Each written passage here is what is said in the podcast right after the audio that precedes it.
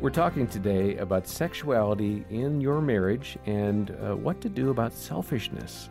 I'm John Fuller in the studio with Greg Smalley and his wife Erin, and we're going to kick off this episode with a conversation uh, that Deborah Fileta and Gary Thomas had with Jim Daly and me. Uh, it's a continuation of a discussion about their book called Married Sex, which is a wonderful biblical book about this aspect of marriage. Here now is Jim Daly. Deborah, I want to be cautious here because one of the feedback loops that we get here at Focus will be women that feel a certain amount of guilt because we're talking about this freedom in Christ and this is what we should be enjoying. And they struggle, they deeply struggle with, with making that step. And it, it doesn't come with that great joy. Right. And we mentioned it a moment ago, and I want to ask a little bit further here on that obligation feeling. Because perhaps the brain wiring and their desires chemically, it's just not as high. Right. And so their husband's thinking about it more often, maybe probing, saying, Hey, is tonight going to be a good night for us? And she, yeah, yeah, fine, okay. It's that kind of reaction. How does she um, get over that difficulty of embracing it for something that is good and not something that is bad. I mean, this is the million dollar question yeah, right here. Yeah. And how do men become more sensitive? I don't want to let us off the hook to where we understand that that she's just not thinking the way we're thinking. Like I said a moment ago, fine, you know, I love dessert. I mean, I'm never too tired.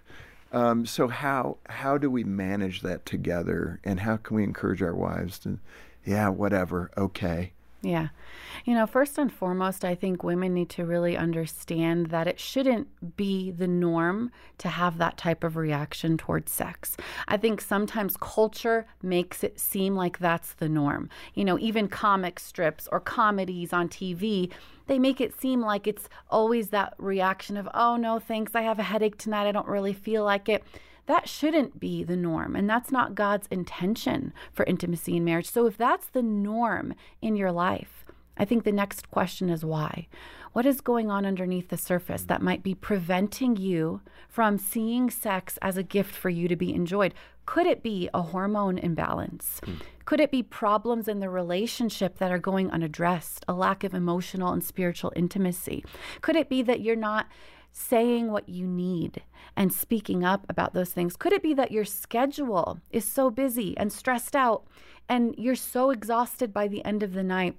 I want women to really begin to reframe this conversation and see sex as a gift for them. Maybe it's not mutually pleasurable, and part of the next steps means sharing with my spouse what I need to make it mutually pleasurable.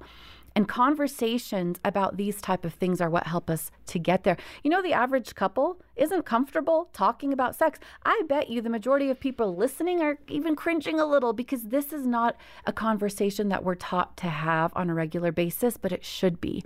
And let me assure you, the more that you talk about this, the more comfortable you're going to be talking Absolutely. about it, the easier it becomes. And I, I can't say amen enough to that because I do think we give over so much territory to the enemy in this space and then we don't communicate well. I do want to come back on helping men better understand that. And Gary, you can take a swing at this as well, but I want to hear Deborah's thoughts first. Sometimes, again, the stereotype, we're a little dense. I can't read your mind. You got to kind of tell me how I can help us here.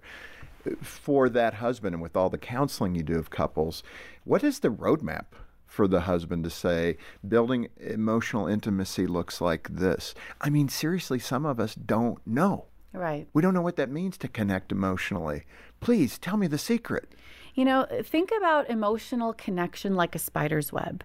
Every little string is building something bigger. It's building something that's going to last. It's building this connection that you're weaving between you and your spouse. So, everything from the affection that you give through your touch, the compliments and affirmation that you give through your words, the time that you offer her, the attention, the listening ear, the teamwork mentality as you're navigating and raising a family All of these things build strings of emotional connection one to another. And I think your sex life should almost be a gauge for you men. When you feel like your sex life isn't where it should be, You've got to look at the emotional tank in your marriage and see have I been fueling the emotional Boy, tank? good. Because if it's not full, your mm. sex life is going to suffer as well. And women said, yes, that's exactly right. And we're at like a quarter tank or less. They said if you want to arouse my body, you've got to start by arousing my heart. Okay, that is good. That is good stuff. Uh, Gary, let's turn it to you. When we're talking about husbands approaching their wives for that, you know, whatever, it- it'd be good to know some tricks that you've heard. I know that, like Ted Cunningham, who we've had on the broadcast, they light candles. Now, I think my house would burn down. you know, honey, here's the lit candle. What are we saying? But there can be some mechanisms that a husband can use to probe that question. How should we as husbands kind of probe that sensitive area, knowing that we could get rejected? And that's tough. We need to talk about that too when your wife is saying, nah, I don't feel like it tonight. And that happens the next night, the next night. What, what do we do? The two things I'd say to husbands, two different areas. One, for emotional attachment, empathy will go a long way. That you care about your wife's well being in all areas. What does that sound like in that exchange? Yeah. What does when, the husband say? when say? she's presenting a problem, you're not just trying to fix it. Mm-hmm. Rather, you're trying to say, "Boy, that's difficult. I understand." And then active listening would be the second part of it. Tell me more. Instead of just give me the Reader's Digest version, try not to make it too painful. Be You're curious. crushing me right now. You're killing me. Tell me more. So, and so that that really the third aspect, we're in this life together. Yeah. If you're too busy, it hurts me. If you feel like you've got too much on your plate, I want to help take something off. Not that I'm adding another burden to you, but we're doing life together. So you're creating this unified response. Too often in discussions on marital intimacy, we're pitting husbands against wives and we're exacerbating the battle rather than saying we want to be in this together. But the second part of that, I think, comes to f- focus on mutual pleasure, understanding. We, we have this whole chapter, it's in the Song of Songs on the five senses, the way that we can make it more special by looking at each of the senses. It's amazing to me. And I, this was new for me, just getting into the Song of Songs, how being more thoughtful about, you know, guys are so focused on sight, but the power of sound, smell, taste, and touch, and emphasizing it. So that if our wife's pleasure comes first, she's more likely to want to go back the next time because she knows there's a, frankly, a big payoff for her Yeah. if she becomes open to the idea. Um, so I, I think empathy and kindness, mutual pleasure, focusing on her being satisfied sets you up for what goes forward. Well, Erin, let's build a little bit on what we heard from Gary and Deborah. Um, if a wife turns down her husband's request for sex, what does that mean? If he um, takes it personally, feels rejected, and acts out in some way. You know, I would say that if a husband is reactive and angry and aggressive when his wife says no to sex, I would say that that creates a very unsafe environment. A woman has to have the ability to say yes or no. It's a request. It's not, a, if, if it's a demand, well, that's a whole nother problem. And so it's just looking at when she says no, what does that mean? And I would even say it's a great conversation to have. Like when you say no, what does that really mean? Are you rejecting me? Are you rejecting connection? What are you rejecting? As well as what do we do when someone says no? Then who initiates following that? And even having a plan, I think, helps to. It helps people to relax, to go, okay, not right now, but later. Yeah. And you talked about this uh, a few episodes ago, I remember, where you said if she says no, not tonight, can't, sorry, then uh, maybe it'd be a good idea if she came back and said, a Yes. couple, you know, the next night or whenever that is, hey, I remember I said no, so let me mm-hmm. go ahead and just open that door and, mm-hmm. and extend that invitation to you now. Yes. That seems to be an easy thing. Why is it so hard for couples to do that?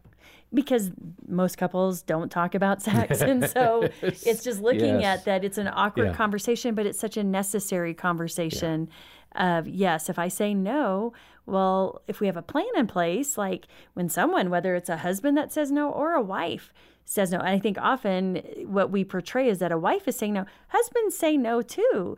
And so it's just going, what do we do when someone says no? And I think it's so helpful. The couples I've worked with just to know, like, okay, so that, thus it's your responsibility being personally responsible to come back and talk about what's going on or initiate mm-hmm. as a follow up. Yeah, this goes all the way back to the fall in the garden. And uh, Focus President Jim Daly has said this time and again we're all broken sexually in some way. And uh, we want you to find a healthy place in your marriage with regard to sexuality. And we have a lot of resources for you at our website. We're going to link over to a few of those uh, in the show notes, including five things experts wish you knew about healthy sex in marriage. It's a great little article. It's free. We'll post a link over to it. And then uh, we also have an opportunity for you to donate uh, to the ministry. We would ask that you consider a monthly pledge or a one time gift of any amount. Uh, join the support team or uh, renew your support of Focus on the Family. And we'll say thank you by sending a copy of this terrific resource, Married Sex, written by Deborah Fileta and Gary Thomas. All the details are in the show notes. Next time, we're going to be offering more hope to blended families with Gary Chapman and Ron Deal. For now, on behalf of Erin and Greg and the entire team, I'm John Fuller, and thanks for listening to the Focus on the Family Marriage Podcast.